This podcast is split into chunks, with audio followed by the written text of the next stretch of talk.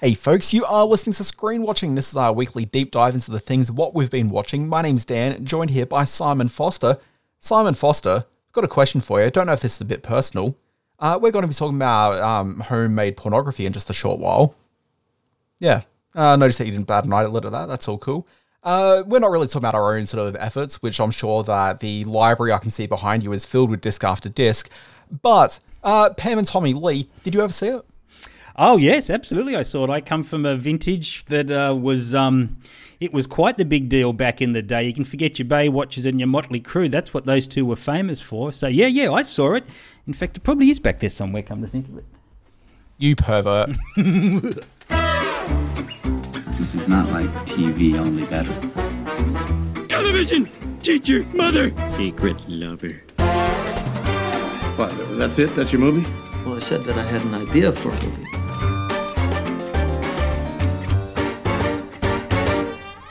Folks, this is Screen Watching. We talk about the movies and the TV shows, and we do that to each other. I'm Dan. I'm joined here by Simon Foster.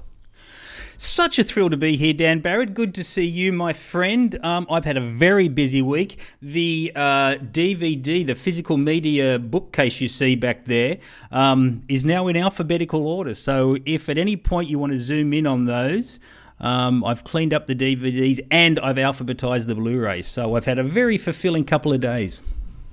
Okay, don't forget that Deep Throat begins with a D. Yeah. yes, it does. It's in there. And I don't have the Pam and Tommy one. I had a very scratchy old VHS copy of that back in the day, and it really did do the rounds. It was everywhere. So um, uh, the way that the, the series handles it is, is uh, an interesting way.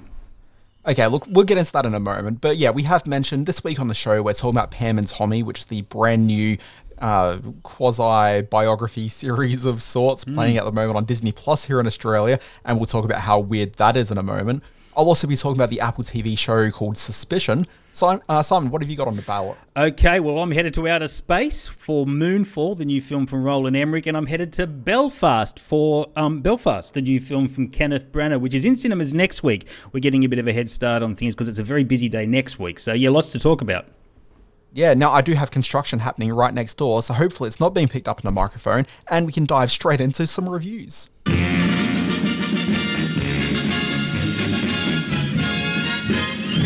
It stinks. Now, quietly, Simon, if there's some jackhammering happening outside of my window, it's probably the perfect accompaniment to me talking about Pam and Tommy. Here we go, let's dive in. It was huge tabloid fodder in the ni- mid 1990s that seemed part freak show, part celebration of the excess of the 90s. Bad boy Motley Crue drummer Tommy Lee, he married Baywatch star Pamela Anderson. Now look, Motley Crue they were past their time by they were past their prime by the time that the two hooked up. Their glam metal was no longer in fashion, having been replaced uh, by the audience, uh, who were hungering for grunge and the rise of the alt music scene of the early 90s. Meanwhile, Pamela Anderson had quite the different trajectory. She was on the rise. She was a huge deal at the time. She was the large breasted Playboy model turned actor, and she was unquestionably the reason that the lukewarm beach rescue show Baywatch suddenly became the world's most watched show. And it wasn't that she was talented, but she had a screen capturing a sense of her kind of sweet girl next door mixed in with every bit the sexed up fantasy of a crass 14 year old teenage boy. She's quite the unique presence. And so you've got this marriage, which is quite literally the union of sex and rock and roll. So when a sex tape leaks of the two, it wasn't seen as scandalous at the time. Instead, it just kind of felt like a natural extension of the narrative that surrounded them and their relationship, as seen through the trashy weekly gossip mags on a weekly basis. Now, these are big, colourful characters with a provocative story, but is that necessarily enough to sustain an 8 episode serialised drama? Three episodes into said serialised drama, I'm not sure I have the answer to it, but I do know that the show has my wife and I transfixed by the screen, and we've been transcri- tra- there, there, there, transfixed for the last three nights in a row as we've been watching the brand new Hulu drama Pam and Tommy, and as a Hulu drama in the US, Disney Plus here. So the show, it's initially seen from the perspective of a guy named Rand Gauthier. He's an electrician who's on the edge of financial ruin after Tommy Lee refuses to pay for some costly work done at his house. Angered by the experience, he breaks into the home of Lee and Anderson and comes away with the infamous tape of them. Using his connections in the sleazy porn industry, as opposed to the upmarket classy porn industry, he's an early internet pioneer and he sells tapes of the recording online. Rand is portrayed in the series by Seth Rogen, great casting, And just as a bit of interesting trivia about Rand, and I don't know if you're across this, Simon, his father was former Broadway actor Dick Gautier, who's best known as playing the robot Hymie in the 60s version of Get Smart. I did not know that, and that's why people should be listening to this podcast because we come up with that sort of crap. Indeed. You say crap, I say real trivia. Now, we see other perspectives in the show as well. We've got the relationship between Tommy Lee and Pamela Anderson, and it's actually depicted in the show as really sweet and fun. They're larger than life people, but the show grounds them surprisingly well with some really nice moments. There's one scene, particularly in the third episode, where Pamela comes home after a professionally disappointing day on set, where she finds that Tommy Lee has cooked up a feast of Greek food to celebrate his heritage with his wife. As they eat and talk, it's sweet hearing Tommy Lee t- telling his wife about his family, but all the while it kind of highlights the odyssey of the two of them having just gotten married so quickly and not having even met each other's families. And look, it isn't as though the story of Pamela Anderson and Tommy Lee and their sex tape needed to be told, but how many stories actually ever need to be told, particularly personal biographical ones? Instead, what we've got here is a morally dubious incident that's captured on screen. You've got director Craig Gillespie, who brings a similar approach to this, as he did with I, Tonya, with a grounded, verging on documentary style to their filmmaking. Only here it's filmed with the same glossy sheen that would not have felt out of place on TV in the 1990s. What does feel out of place, though, is watching the show on Disney Plus, where it's streaming outside of the US. This is a show that does not shy away from copious amounts of graphic sex on screen. There's an excessive, excessive and extensive sex montage in the second episode that really goes for it. There's an oddball scene with Tommy Lee in an extended conversation with his penis that has the same anthropomorphized qualities that one expects from a Pixar movie. The show is wild.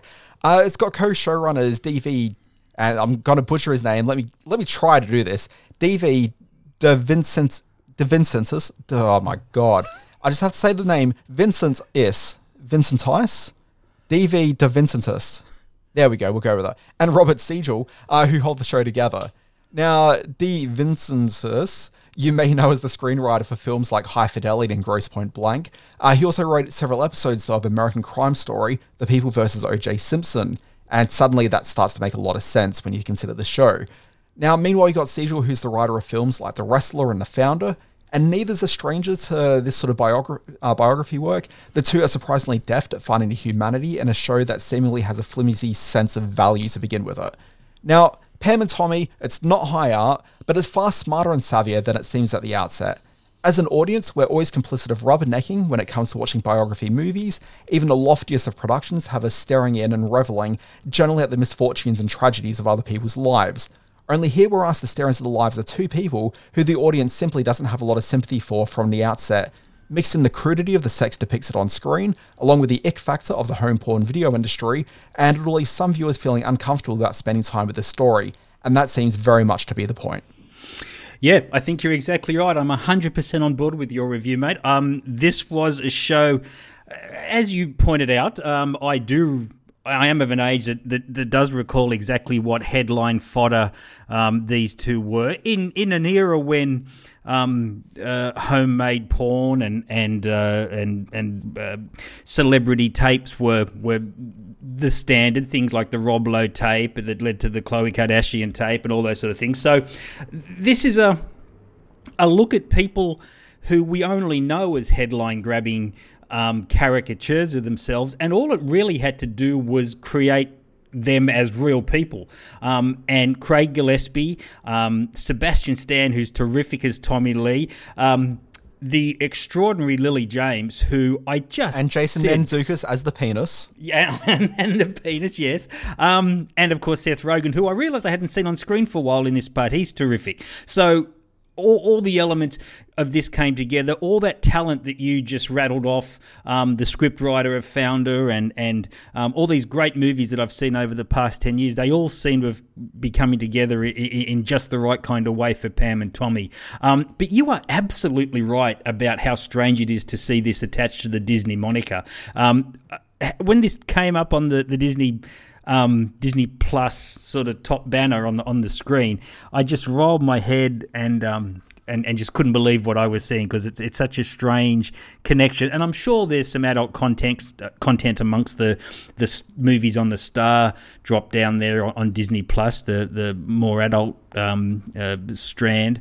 But boy, nothing like this. This has some pretty hardcore stuff in it. Look, I mean, that's kind of what's so weird about it. So there are adult movies, not like graphic adult movies, but you know, just films for adults Yep. in the Star brand. And like, it's kind of fine. Like, it feels a bit weird seeing Fight Club sitting in there and coming up on the screen alongside some of these things. But it was kind of weird getting a push notification during the week from Disney saying, "Hey, check out Pam and Tommy R18 plus as a big selling point, which it is. Yeah. Uh, R18 plus. Watch it on Disney plus. And it Yeah. seems weird they're not saying watch it on Star on Disney Plus or something like that. Like you and I find it hard talking about things on Star because it's like how do you verbally explain what it is? The Star channel on Disney Plus, it's never really been clearly sort of identified as the best way to categorize that as a concept. Hmm. But it's just weird saying that this show is a Disney Plus original. I, I look for me. It's another success for Gillespie. You know, I'm a huge Craig Gillespie fan. I loved I Tonya. Um, I, I, you and I differ on physical, but I love physical. Um, and uh, I don't blame him for the kind of mess that Cruella became, but he got a big hit out of it. So I'm, I'm always on board for anything Gillespie does. So this is a, another success for him, and, and definitely well worth a look. Yeah, so something I do want to leave people with is my understanding of it. I've only seen the first three episodes, which are the ones that are available now streaming.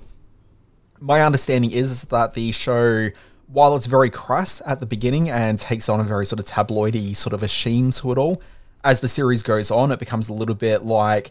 Uh, actually, I was going to say we discussed this on the podcast, but we didn't. It was on my previous podcast to this one. Uh, I did a review of A Teacher, which was uh, there was a movie of it in like 2012ish, but the writer director of that film came back to do a TV series version of it, which was made for Hulu also.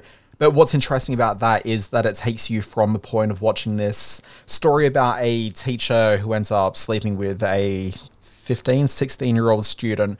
And you, you as a viewer kind of become complicit in it because the way it's depicted on screen is that it's kind of a little bit hot. And so as you're watching it, you're like, okay, well, this is, you know, slightly titillating, I guess, to a certain degree. But then the narrative switches quite a few episodes in, and you suddenly start seeing the damage that this has really caused. The director of that, whose name has escaped me right now, uh, the writer director rather, she's actually on board to direct an episode or two of this later in the season. So it's interesting to see that they've got figures like her because my understanding of this show is that it takes a very similar turn where you as a viewer are complicit in the sort of scandalous sort of you know fun aspects of the show, but as you start to see the actual damage that it took on Pamela Anderson, like then it becomes a little bit more real, and so that's where the real twist of the knife comes in. Pam and Tommy is on uh, Disney Plus, the Star Strand, as we speak, and on Hulu for our, uh, our international listeners. Um, I'm going to duck on over to the other side of the sun, other side of the moon, even to review the movie Moonfall. You know what we didn't do, Simon? We didn't play a clip of Pam and Tommy earlier. You're absolutely right. We didn't. Why didn't we do that? Let's do that. Can we not Because- do that now? Because we're amateurs. How about we play a clip of Pam and Tommy? Tommy? People can hear a little bit of what that sounds like. And then we're off to the moon. Please welcome Pamela Anderson. Did you know anything at all about Mr. Lee before you met him? I knew he was the drummer for Motley Crue. Did you find him attractive? I liked his smile. Yeah, so that's what people are up for. Simon Foster, one day we'll get better at this. Because, okay, quietly just explaining what's going on here. The last couple of weeks, and we should explain this because the audio quality I don't think has really been as good as ideally I'd like. Uh, we've had about three weeks now of just um, garbage recording sessions. Part of it was because I was traveling interstate and literally had no equipment with me whatsoever. So I had some MacGyver things together. I had bubble gum, I had clothes hangers, I was doing all sorts of stuff to make an editing of this podcast work. And considering what I had to work with, pretty impressive. What you listen to, not so much. Then last week we thought let's do a video recording for the first time. And then the audio quality of that, because we were really trusting that we'd be able to upload both an audio and a video file to our various platforms. That wasn't the case. So if you heard last week's quality and thought this is a bit subpar, apologies, that's kind of what happened there. And now here we are trying to do this live to tape, and I don't even know how to press buttons. These, these, this is the, the birthing pains, I think they call it. Something your household will be very familiar with, given recent events. But this is a, this is we're just trying to change things up, make it a bit different. I think a video cast is, is working well. We had some great feedback. Thank you to all the people who um, got back to us and said that maybe Simon was a little bit underprepared to see his own reflection while saying things because my ear- my first review last week wasn't exactly premium prod- podcasting. Um, we've changed all that. We're going to make it work this week. Thank you for your patience. I'm going to talk about Moonfall. Play the clip. I've made a shocking discovery. I need you to get me in touch with NASA immediately. Well, NASA and I aren't really on speaking terms these days. Oh, that'll change. It's a short one, Simon. It is a short go. one. Just when you think you know all there is to know about the moon and that it is a big, cold, dead rock just floating around up there so that surfers have something to do, along comes director. Sounds like my ex girlfriend. Go on. Along comes director Roland Emmerich to blow your mind in his latest Earth destroying romp, Moonfall. The moon is revealed to be a megastructure holding both the secrets of humankind's origins and an evil entity that wants to turn us and our planet into deep space particles. Like Thanos in the Avengers movies and Rami Malek in No Time to Die, flicking the reset switch on Earth isn't a disagreeable principle. And while there are days when I don't have a problem with that per se, there are movies and movie heroes and heroines who need to be seen to step up in these moments. Here they are played by Oscar winner Halle Berry as NASA boss Jacinda Fowl. What a great name. Oscar hopeful, though not for this film, Patrick Wilson as disgraced astronaut Bryce Harper, and chubby nerd John Bradley as chubby nerd Casey Houseman, an amateur astrophysicist who notices before any space agency in the world that the moon has shifted its orbit. The plot convolutes such that it is these three unlikely compadres that must head way north and right the lunar wrong in the most special effectsy way possible. Now, apart from 2012, which was stupid and terrible beyond forgiveness, I'm a sucker for Emmerich spectacle. His films guarantee audiences at least half a good film. Stargate, Independence Day, Godzilla, The Day After Tomorrow, 10,000 BC, they all hurtle towards a, spectacular midpoint before succumbing to, in varying degrees, to their overall dopiness. His last few films, and I include White House Down, the Independence Day sequel Resurgence, and the war movie Midway, suggest that after 40 years of movie making, he's learnt how to round out the third act of his stories. And Moonfall backs that up, providing the best kind of Emmerich centric storytelling, preposterous science, screechingly silly dialogue, utter indifference to a global death toll in the millions, as long as his stars and their families are okay, with a vision of space and the lunar interior that is a triumph of CGI wizardry, he keeps it all afloat with a deft touch, never settling on one ridiculous beat before face slapping you with another one, until it is just easier to stop resisting the urge to critique his films and just go along for the ride. And that's what Moonfall is just a big, spectacular, dumb ride, and I was okay for it. I really enjoyed the film. So here's the thing, and I've really done a lot of soul searching before I really came to this conclusion. Yeah. I kind of think that Roland Emmerich sucks. like really, he's done two good movies, two movies that I find to be watchable, and like even saying good movies is really a bit of a reach. Yeah. Uh, so Independence Day, I have very dear to my heart. Sure. I really like that movie. Okay, it's not a good movie, but there's certainly elements of that movie that resonate with me very strongly. Mm-hmm. White House Down, I think, is a cracking fun time It is. Agree. outside of that, it is a dog's breakfast of movies where I would never even consider rewatching like a single one of them. I just think that that's terrible. And so Roland Emmerich, as I saw the trailer for Moonfall, I thought I'm kind of half interested in this because it looks so ludicrously bad. But legitimately, when I realized that it was an Emmerich joint, I just tapped out entirely. Um, he has certainly carved out a niche for himself as this generation's Ronald Neame. Now, many people don't know who Ronald Neame is. He directed um, the Poseidon Adventure, and he had a real sort of tacked on way of getting all a lot of big stars together and saying terrible dialogue. The other sort of uh, producer known for doing this was Irwin Allen, of course, who did all those um, disaster movies in the seventies, and and Emmerich is is from that class. Um, logic. Uh, character, even most times plot, don't really matter to Emmerich. If he gets the spectacle right, you're kind of on board for his films. And he has so far. I, I certainly felt the same way about Emmerich as you did in a, after a few of those early films. I've come around on Day After Tomorrow. I've kind of come around on 10,000 BC, which I hated at the time. I can't come around on Yeah. 2012 because it was terrible. Um, but I'm really on board for Moonfall. I think it is criminal likening his work to Poseidon Adventure, which is a cracking fun film. I mean, Yeah, they're all, they're all cut from the, cast same cloth. Film. I mean, it's unfair to cast from the same cloth when you talk about a film that had Hackman, you got Borgnine in there, Red Buttons. Who doesn't love Red Buttons? Oh, we love Red Button. McDowall. Bit of Shelley Winters. Who doesn't love Shelley Absolutely. Winters? She was the reason. Nielsen? That, she was the reason the boat went over. There's there's nothing polite I can say there. Right. However, you know, cracking fun film, and I will watch Poseidon Adventure, like, with no hesitation whatsoever. If I see a second of that on the television, I'm there for the entire two hours. Are you see now? I I fall into a very different camp. I'm far more Towering Inferno than I ever was Poseidon Adventure. I've seen Towering I've never Inferno seen Towering Inferno. times. Never seen it. what about Beyond the Poseidon Adventure? There's the question. Oh my goodness, you've never seen that? Wow, that's yeah. Well, beyond the Poseidon Adventure, Sally Field, I think, came on board for that one. No pun intended. And if you want to go right to the other end of disaster movies, check out Paul Newman and Jacqueline Bisset in When Time Ran Out, which was the Hawaiian volcano movie. Um, it was the uh, it was the final straw for that genre of filmmaking for many many years. Came out in eight. I want to say, 81 maybe, um, and really stunk. Just terrible, horrible film. Um, but a, but a blast to watch. Good, what do you call it? Crack, screeching fun as well. So, um, that was Moonfall in cinemas. Now let's move on to the new Apple TV series. It's called Suspicion. We can't be certain whether this is terrorist related, politically motivated, or simple extortion. Young guy, Leo Newman, gets packed into a suitcase by a masked gang. NYPD flags four suspects.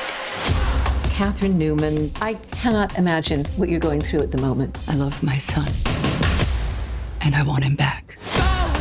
Suspicion opens with the kidnapping of the teenage son of a media mogul by a group wearing masks of the British royal family. Police identify suspects who they believe are responsible, a grouping of, I thought it was five people, but the trailer then said four, so I just can't count. Uh, four British people who seemingly have no connection to one another, but were all in the same New York hotel where the kidnapping took place. The five or four people set out to clear their name, but are they guilty of the crime? The audience doesn't know, and that's the hook for this Apple TV Plus series. As a streaming platform, Apple TV Plus has been very successful with high quality, visually rich series. Even the shows that didn't quite work seem like very noble failures. So it's surprising to find Suspicion streaming on the platform, as it looks and feels exactly like a very generic network TV drama. This could just as easily have come from NT- from NBC in the US or ITV in the UK. It's slightly well produced TV junk. Now, there was a number of network TV shows that appeared in the US right after Lost proved itself a smash hit, shows with what was known as a mystery box that needed to be opened and solved. This show feels like one of those shows, which were all largely lifeless shows that did nothing to get the audience interested in either the characters or the mystery needing to be solved. The big draw of this show is Uma Thurman with her very first TV series, but don't be fooled into watching this show for her. She's in the show as the mother of the kidnapped boy, playing opposite an investigating agent played by Noah Emmerich.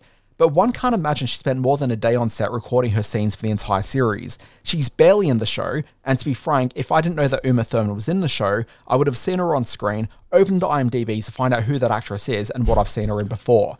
Apple TV have a great track record for high level prestige, but this is super generic, a little bit lifeless in every possible way, and it's kind of watchable. Simon. Okay, well, I only knew of this as an Uma Thurman vehicle, and I only knew of uh, Uma Thurman's involvement with it thanks to the good people at Apple TV Plus publicity. So, yeah, this is one that seems to be very low on everybody's rain, radar despite um, her involvement, and, and by everything you say, suggests that it's um, maybe not going to rise above, rise above sort of the middling level. Um, generic television, so that's a shame. It's I wonder what drew her to it. Maybe it read better on paper than it ended up playing out.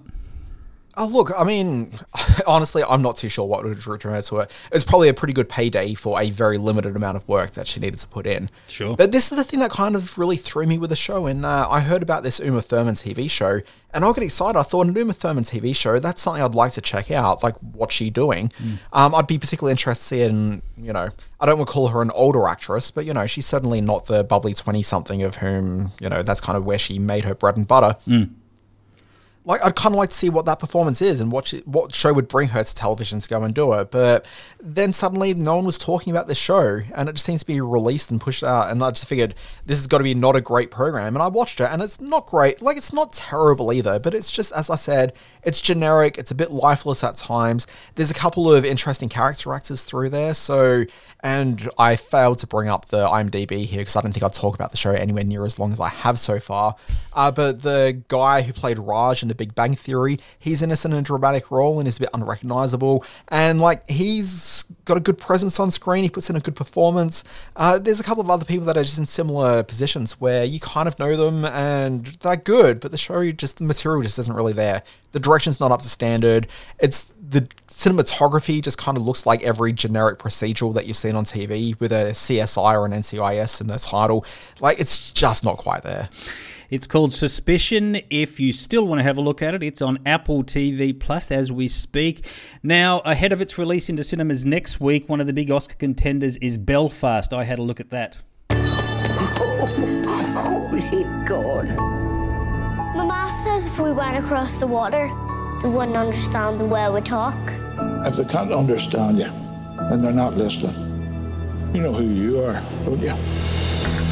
Director Kenneth Branagh claims that his latest work is a recollection of moments from his life as a wee lad on the streets of late 60s Belfast. Sectarian conflict is on the rise. Catholic and Protestant rioters are tearing apart the terrace homes and small businesses of the poor working class communities.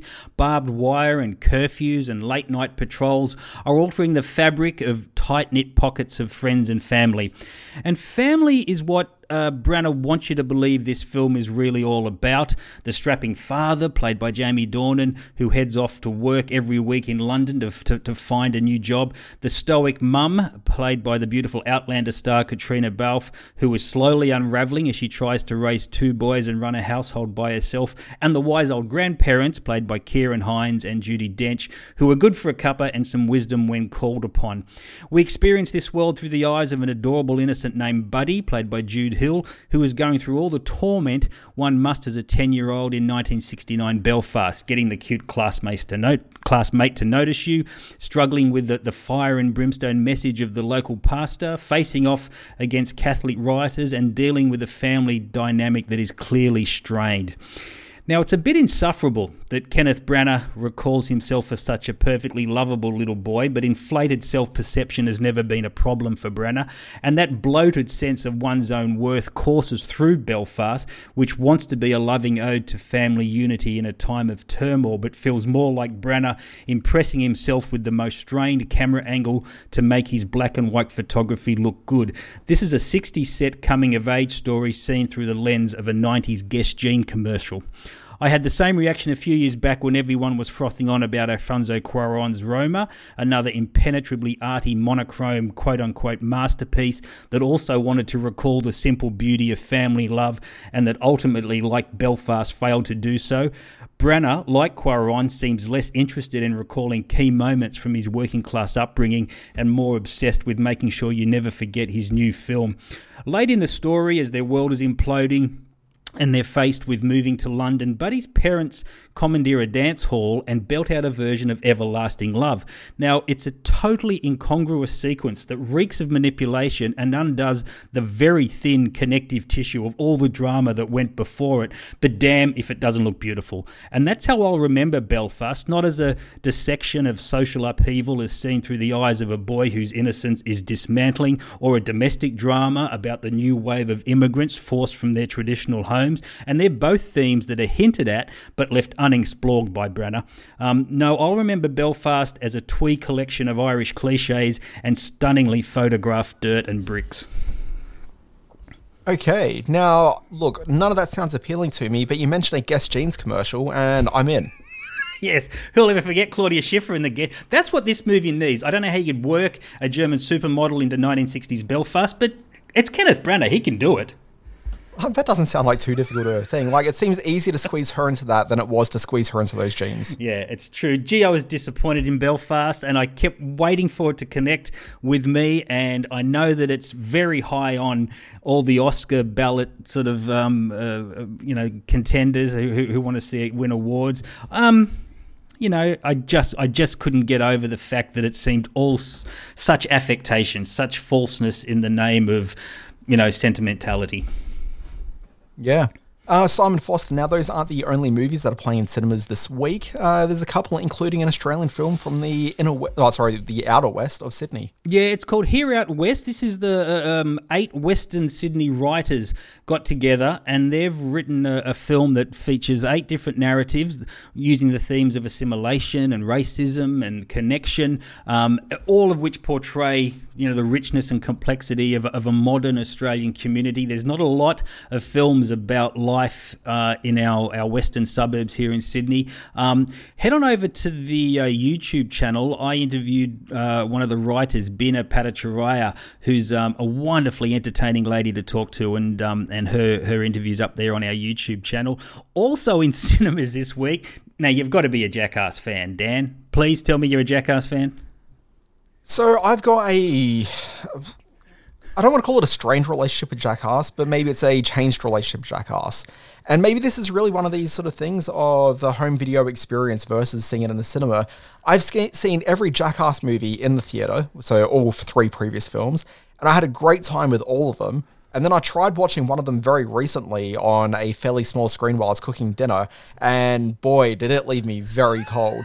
so I'm not sure. I think this definitely is one of the very rare occasions where I'm completely on board with the idea you need to see this with an audience to really be able to soak it in properly. Totally agree with you. Jackass Forever is the latest film in the, the Jackass franchise. It's been um, there's a few new faces in there. Johnny Knoxville and Steve-O, they've all returned, of course, which is which is great to see. I totally agree. I came to the the Jackass sort of stunt work through their movies, and I knew it was a big sort of MTV series back in the day. So I went back and watched a few of the early ones, and you're right, it didn't have the same sort of appeal for me as seeing it on the big screen. So um, uh, it's also in cinemas at the moment. I haven't had a chance to see it, but I'm going to go and see it, and maybe we'll check in on it next week. Yeah. Simon Foster, I think probably it is time. Well, you know, I say probably time. It's definitely time for us to move on to the all hallowed middle bit. Can I, I'm going to drive this one. So, a couple of weeks ago, I reviewed a brand new Disney Plus TV show called The Book of Boba Fett. Mm. When I reviewed it, I think I may have used words like dull, yep. boring, yes. tedious. Sure. These are definitely words that I was feeling while watching it. And I have since rewatched those episodes. Opinion hasn't changed. I think that the couple of episodes that I'd been able to watch by the time that I did the review, like, boy, that show stank. Like, it's not Roland Emmerich stank, but, you know, it's still pretty stanky. However, the show has done something really unique in the last two weeks, which is that the show took its premise, it took its cast of characters, and it said, bye bye, and then just completely shifted direction to be two episodes of The Mandalorian. And boy, the show's been entertaining, Simon. It has been such a dramatic improvement. I could not have been more thrilled by the last two hours of that TV program. And to the credit of the Book of Boba Fett, episode four of that series, where it stopped being about Boba Fett heading off for a men's retreat, sort of, you know, coming to terms with his inner masculine self while hanging out with sand oh people. Oh my God. Like, as soon as they ditched that element of it, and it was really about him meeting up with the Ming Na character, who I can't think of the character's name. It's like Fennec. Sank. What is it? Fennec. Fennec. Yep. Yeah. As soon as like it became Fennec centric, I think the show was so much more interesting than the show had been for the three previous episodes. But even pushing her aside when they went pure Mando, boy, this has been good. What What are you about you, Simon? Now I know that you're less forgive. Well, sorry, you're way more forgiving. Yes. You're a much easier lay as far as this is going. I had not seen the series when your first review, the whole dull and tedious thing, dropped um, a few weeks back. I have now seen all five episodes. I am totally at odds with your opinion about the first three episodes being dull and Did you watch the sixth episode? What, sorry? There's been six episodes. Have you watched the sixth? Oh, yeah, is it all six? Yes, absolutely. Right up to the, the end of the, the, the last one. The um, From the Desert Comes a Stranger, which is a great name for episode. I found those first three Yeah. episodes very much setting up a, a, sort of like a gangster style story, whereas the the Mandalorian was sort of that that that uh, weekly Western adventure, a kind of man with no name or kung fu type mm. of archetype, where he wanders and creates this relationship with little Gru, um, not Gru, Grogu. Uh, Gru's Grogu. Despicable Me, isn't it? Yeah. So the Book of Boba Fett is was more about the the machinations of this of the uh, Tatooine, um, the gangsters and the criminal underworld, the the the the um, treacherous hive of scum and villainy that is spoken of in, in A New Hope, that's what we explore in Tatooine, and that's why I loved it. This is embracing um, the very first Star Wars film, the uh, Star Wars A New Hope and opening up all those doors that were just hinted at um, in, in, in the series up to now. So the Book of Boba Fett takes this character, and, and, I love Tim Morrison as the as the lead character, and I love the relationship that he has with Ming Na Wen as Fennec as well. So um, those early episodes, yes, they were different from what we've seen so far in, in the Star Wars universe, um, and they're certainly different from what we've seen from The Mandalorian, um, but they were more complex storytelling. They were more interesting characters. They were um, they set up a world that, that was seemed fully fleshed out to me, whereas, and I enjoyed The Mandalorian, but I think I said at the time that this is kind of week to week sort of you know journey television. They walk here, they walk there, they fight this person, they fight that person. I just find there's more to the book of Boba Fett than than um, than has maybe been picked up on. And and and we should point out. Um, 145 critics have, have, rated it on Rotten Tomatoes, and it is at, at 85%. Um, so it is getting some critical backing, uh, you know, from from the, the critics out there. So I just I'm just going to have to, you know, differ on this one with you, my friend. Well, look, I mean, I can only speak to the anecdotal evidence of almost every single person online referring to this as a snooze fest. what? It's like, not it's, a snooze fest at all. You know, it's really no, but it has been. I, so the, okay, so just sorry, addressing what you actually said. All right. I think that if the show had focused on it actually talking about the crime elements of Tatooine and actually being the gangster series that you're purporting it to be, I think I'm completely on board with that. And those segments of the early episodes did work, but way too much screen time every episode. And it was about two thirds of every episode was dedicated towards showing flashbacks of him hanging out with sand people. And none of that was worth watching. None of that was worth my time of spending three episodes watching any of that business. Oh, and it sort of seemed that as soon as they actually started delving a little bit further into the modern day, which is where episode four kind of kicked in, that's when the show felt a little bit more lively and actually started working. But instead, what you've got is a central protagonist who has no real character to speak of. He was a very cool costume previously. And so this is an opportunity to actually build that character into being something. But even now, I don't understand what he's about. I don't understand motivation. I don't understand what drives him as a character. None of that is there. We spent next to no time with him actually engaging any of the crime world elements of it. It seemed as though that was bookending the Sand People storyline. So that isn't really quite there. And as soon as they got rid of the Sand People from the story and they could actually focus and double down on the crime gangster elements and become a crime gangster show, they jettisoned that entirely to focus back into being a Western and focused entirely on the Mandalorian character, who had not been introduced into the series at all up until this point. It seems as though they just brought like disparate scripts from another project sitting around, and I got some theories on that, and we'll talk about that in a moment. But it seems as though they just brought some scripts from another series and just tacked it onto this because what they had previously was not working as a show. There'd been crossover already. Uh, Boba Fett had been in some Mandalorian episodes, so crossover wasn't a, a, a brand new thing to the to the two series. I would point out that the Tusken Raider element, um, as with the Jawa element, as with the Womp Rat element, we finally got to see what a Womp Rat looks like. Um, these are all elements that speak to the fan. This is the same sort of debate I've had with a lot of people about the movie Rogue One. Now, Rogue One is, for me, outside of Empire and A New Hope, the best Star Wars movie because it speaks directly to the building of mythology and building of the legend and building of that initial sort of Star Wars universe. And I think that's where and leaning entirely into fan service wank, but go for it. Uh, oh, sorry, sorry, what then? and leaning entirely to fan service wank, but sure. But but isn't that what Mandalorian's doing? No, okay. Well, the problem with okay, so looking at the film on its own terms, without bringing into the rest of the Star Wars myth, the problem with Rogue One as a movie is that the entire film is about this troop of um, soldiers that have been brought together to embark on a mission, which is a suicide mission. Okay, so we know from the outset, and we know this because we have heard stories of this crew in uh, which film was it? Uh, it was Return of the Jedi. I think they make reference to them. Okay, so we know that there's been failed efforts to be able to do it, and we knew this was going to be a failed mission. Mm. So the entire film needs to be about seeing these characters making the ultimate sacrifice. And that is what happens, but by the time you reach the end of that movie, you don't actually really know who most of those characters are because Ah. the film has spat away any opportunities to actually know who any of these characters are. So the entire film is building up to the death of these characters, and when it happens, it's like, well, who cares? Because I don't actually know anything about no, you. No, no, no, no. The no, idea no. of a cool blind Jedi. From, from from from the perspective, and and this is a really interesting debate, and I, and I hope it's interesting to people who are watching and listening. But there is a real division between fans that come from a certain perspective on on uh, Star Wars and Empire and Return as the key trilogy, and those that maybe come after it. And and for me, Rogue One was exactly in line. Um, and director Gareth Edwards has spoken at length about he was.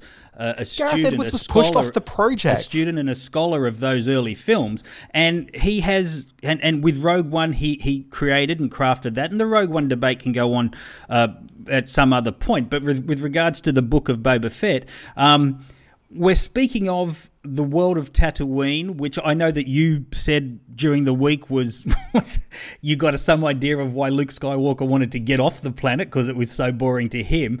But he also had a very um, complex and rich personal life there. He had his friends, he had his family, and that all comes out in the book of Boba Fett. That that bond that he and the first film had to the desert planet. Um, what we're seeing now is what we could have indulged with if the if George Lucas's camera had stayed on Tatooine after Han Solo and the Millennium Falcon blew off into outer space. If we'd have seen this world unfolding um, it, it would have looked like the book of Boba Fett, and, and I think that's why all But these Simon, elements you're- play, you're missing the- right into to, to why I love the first Star Wars films. But like this is kind of like you saying, oh, this is the fan fiction version of something. Like I'm actually after like a text which is working as a text on its own. This is the problem with the Book of Boba Fett has the exact same textual problem of Rogue One, which is what I was trying to get to before you started going on to fan service wank. Basically, what you've got is the problem where Rogue One as a movie doesn't necessarily hold, and part of the reason for that is that Gareth Edwards, who you mentioned as the auteur behind that, got fired off that project at a certain point where I'm not sure exactly how much of a percentage he needs to have actually lent to be able to give be given the director credit, but that's a Tony Gilroy movie. And Gareth Tony, Edwards it's a Tony Gilroy off it. edit. It's a Gareth Edwards directed film. No, no, he came on and directed it like for the back end of it, not as much as Gareth Edwards had, which is why he doesn't have the credit. He was ta- he was taken out of the film because Gareth Edwards was sticking very closely to the original mythology of Star Wars and what the Star Wars producers wanted to do was to take the franchise into a, a more modern, a more newer direction, follow more the the, um, the the last couple of films. But regardless of all that, it doesn't hold together particularly well as a movie. It gives you fan service moments, which gave people a thrill. Clearly, you were thrilled by seeing Vader at the very end of it. And like that stuff, like that's perfectly fine. But you need the film to actually be able to stand on its own. And that film didn't build up enough characters outside of the central. What was the Felicity Jones character's name? I can't remember. Um, Erso? Yep. I think that's her name. yep. Yeah. Like you got Erso, but then you got these other characters on the side who just weren't given any moments. They weren't really given enough time to actually be built up as characters. thematically, it spoke to the the um, series more than any other uh, add-on project of the Star Wars Empire had. It had the legacy of, But of most, father. The most have been so father, shitty. the- That's a pretty. Hey, like most, most of the add-ons have been terrible movies. So like saying this is the best of the lot of them is some pretty faint praise. I I, th- I think it's well and truly probably only second to Empire as, as the best of any of the Star Wars films. Okay, well you're clearly drunk, but I'm not at all. No, I think it's, it's there is a, a huge groundswell of support for the Rogue One because it so connects. I with, know. I- and it's and it's I not fan service. It's not They're fan wrong, service though. if it captures the spirit and if it captures the and if it understands most precisely what those first few films are about. See, I don't think it does understand what it's about. But we're getting away from the actual point of the conversation here because I can clear that I can see you're an immovable force on this, Mm. and I'm an immovable force because I know that I'm right and you're just terribly wrong. But what I wanted to get to in terms of this actual conversation, talking about the most two recent episodes of Book of Boba Fett, where they course corrected and thought, you know what, let's not continue with the storyline that we've been telling. Let's entirely just jettison that to go and do something entirely different because you can't argue and say they haven't done that because that's absolutely what they've done. What I think we're watching here, and this is my theory, there's I've got very little to actually support it, but from the various bits of nuggets I can grab onto, I think that I'm right with this, which is that this series was in pre-production, if not into various other states of production by the time that they actually announced it. So at the end of the last season finale of The Mandalorian, we saw a title card coming up saying this continues on in the Book of Boba Fett. So mm-hmm. we knew this was going to be the next step of things. So they were kind of locked into it at that point. But what happened between that bit of video right at the end of The Mandalorian and the beginning of the Book of Boba Fett is that you had some behind the scenes turmoil take place where a certain star of The Mandalorian had said a couple of Holocausty related things, and so she was removed from all things Star Wars. Now, as soon as that happened, it meant that the TV show that she was set to go off and star in, which is this thing called um, Rangers of the New Republic. Mm-hmm. I want to say is the name of the show. So this was an announced TV show that was supposed to be coming. Suddenly, that was canned. So what they did, uh, there's a quote from Kathleen Kennedy, who's the producer of all things Star Wars these days, and she said that elements of that series would be incorporated into the new season of The Mandalorian coming. But I reckon that they've taken some elements that were supposed to exist in that series and have brought it over to Book of Boba Fett. And these are the two Mandalorian episodes that we've seen, because those two are so much more in line with the Rangers of the New Republic idea than they were of the Book of Boba Fett. They take place entirely away from Tatooine, which is where that series is supposed to be taking place, and instead are just layering in other stuff. In fact, one of the characters that I suspect was supposed to be a Rangers of the New Republic series makes an appearance in there, which is the X-wing pilot played by Mr. Kim from Kim's Convenience. Mm-hmm. Like, yeah, it sort of seems though these are Rangers of the New Republic episodes that have just been squeezed in. So what I'm very curious about is I've never seen a TV show which has so blatantly looked at the material that they've already put in the can and said, "Hey, look, let's get rid of what we're doing entirely and just go in an entirely new direction." And it's one thing to do that 12 episodes into a 24 episode season or something like this, but this is never going to be more than seven episodes. And to reach episode five and say, well, five and six, let's just do our own thing entirely, and then we'll try to find a way to connect this issue back in episode seven. Like, this is wild. I've not seen a TV production do it. I, but th- and that all may be true. Uh, we don't know that. Um, given that they may be using the unfolding first season of the Book of Boba Fett to correct some issues they had with Gina Carano's and, and her sacking from the series and to keep elements of Rangers of the Republic or whatever it was called alive. Um, maybe that's happened at the expense of the of the uh, the book of Boba Fett. Um, I, I'm certainly not. I, you I'm, say expense, I say benefit too, but sure. I'm I'm not. I'm absolutely not certain that the uh, shift in direction and, and if what you're saying is true that the introduction of the mando in these two episodes which are pri- pr- primarily about him that may not be at any kind of fan kick back to the, the first couple of the first three episodes of Book of Boba Fett. I, I think it may just be something that they had to pivot and react with um, after the Gina Carano controversy. Um, so yeah, that, that that just may be forced upon them, um, and the spin we're putting on the first three episodes of Book of Boba Fett is unfounded. I thought they were perfectly pitched and and um, well played drama that that spoke to you know fans of, of, of the series. Sorry, I just fell asleep because I was thinking about that first episode again. Yeah. Yeah, you should watch it again. Stranger in a Strange no, I've, Land I've watched a, it twice. A great, is a great first episode. It, it I've watched a, it twice. It, I hated it the first time. I hated it even more the second time. It gives great backstory to a character that we knew very little about, who we didn't know anything about other than the cool costume, as you say. So to create this full backstory using some of the most iconic figures, figures of the original Star Wars universe, boom, hit, hit, hit, hit. Hashtag oh better God. than Mando. There you go. Okay, look, I don't even know how to process this. Simon, right now, I can see where the audience are. Yeah. Someone stumbled and into the middle of this podcast and goes, Who are these two nerds? What are they going on about? My God. Anyway, nobody's stumbling into the middle of this podcast. anyway, that was, the, that was the screen watching middle bit. We'll be back with more after this break. You had an interview during the week You want to tell us about it? I do want to tell you about it. The gentleman's name is Adrian Scarborough. He's the star of Acorn TV's new crime drama, The Chelsea Detective. Um, it's a very cool little British crime series, the kind of which we've seen. It's cut from the cloth of, you know, Midsomer Murders and those sort of things, but it's very much set within the very cool suburb of Chelsea. Um, and Adrian Scarborough is a terrific character actor. He's done work in films such as Gosford Park and Dirty Pretty Things, and opposite our own Cate Blanchett in Notes on a Scandal. He's been in TV series like Gavin and Stacey, Upstairs, Downstairs, and Killing Eve. Um, a full interview, my full interview with him is available over on our YouTube channel. Here's a little bit of a grab of what this uh, this delightful gentleman had to say. As as if shooting uh, in central London isn't complicated enough, um, let's do it in a pandemic.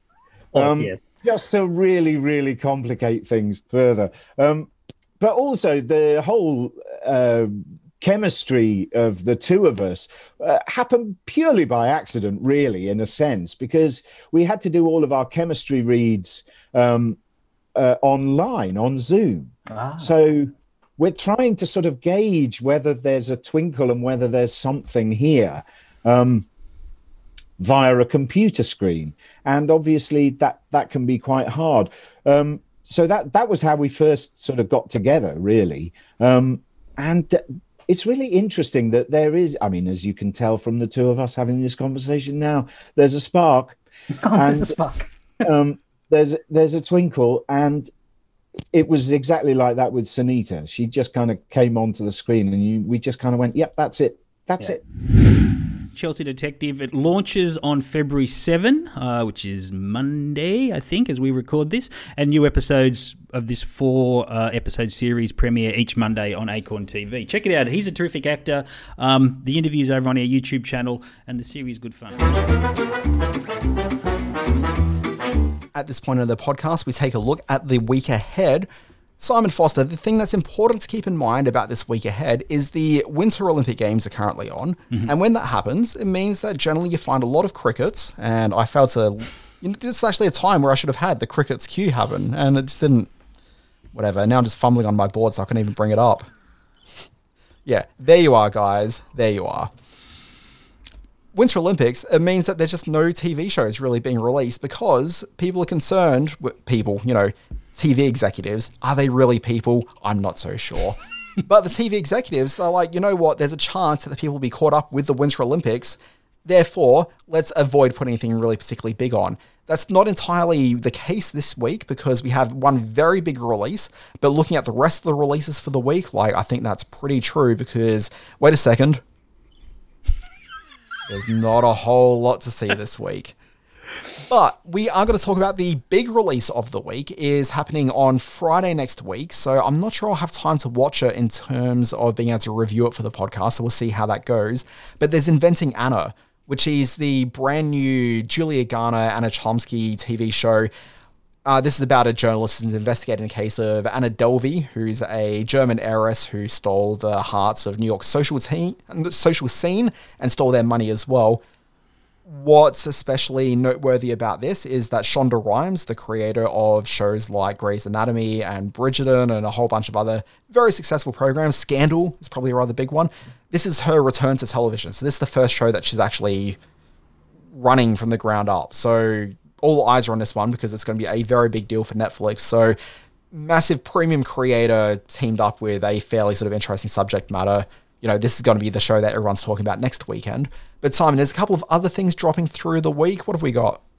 Uh, some interesting movies happening through the week. Uh, I want. Oh, well, you... let's talk about TV shows because we're oh the TV, TV show, show, sure, yeah. Uh, the Girl Before is on binge from February 10. This tells the story of Jane, uh, played by the wonderful Gugu Mbatha Raw. She gets the chance to move into a lovely house designed by a, a very sort of charming architect, played by excuse me, David Oyelowo, um, there's just one catch. The occupants must abide by his list of very exacting rules. This has got a great trailer for it. I'm looking forward to seeing The Girl Before. Um, some other ones. And that one's a four episode. That one's a four episode series, and I think it debuted. I want to say it's a BBC series from yes, is, late yep. last year.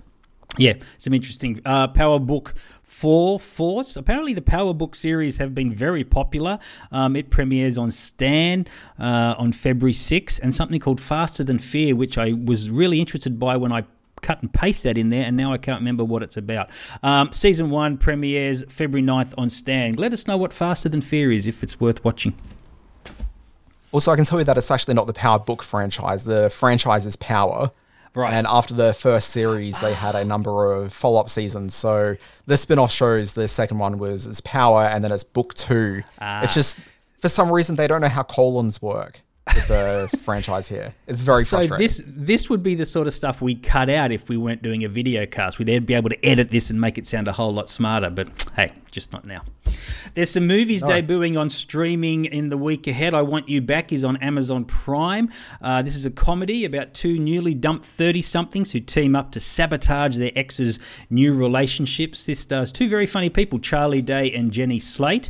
Uh, on uh, Netflix is a movie called Big Bug. Uh, I'm very excited about this. It's directed by Jean Pierre Jeunet, who has under to his name uh, Amelie, Delicatessen, City of Lost Children, some of the great sort of French fantasy films of years gone by. This is about a, a group of bickering suburbanites who find themselves at the mercy of their own household robots um, who have to protect them uh, in the middle of a robot uprising. And over on Shudder, uh, one of my favorite streaming platforms, the horror platform, a terrific film called All the Moons, which is about a little girl who believes her rescuer is an angel but discovers that this strange being has given her the gift of eternal life, turning her into a vampire. I saw All the Moons when it was doing the festival rounds last year, and it is a very creepy, very, uh, very cool show.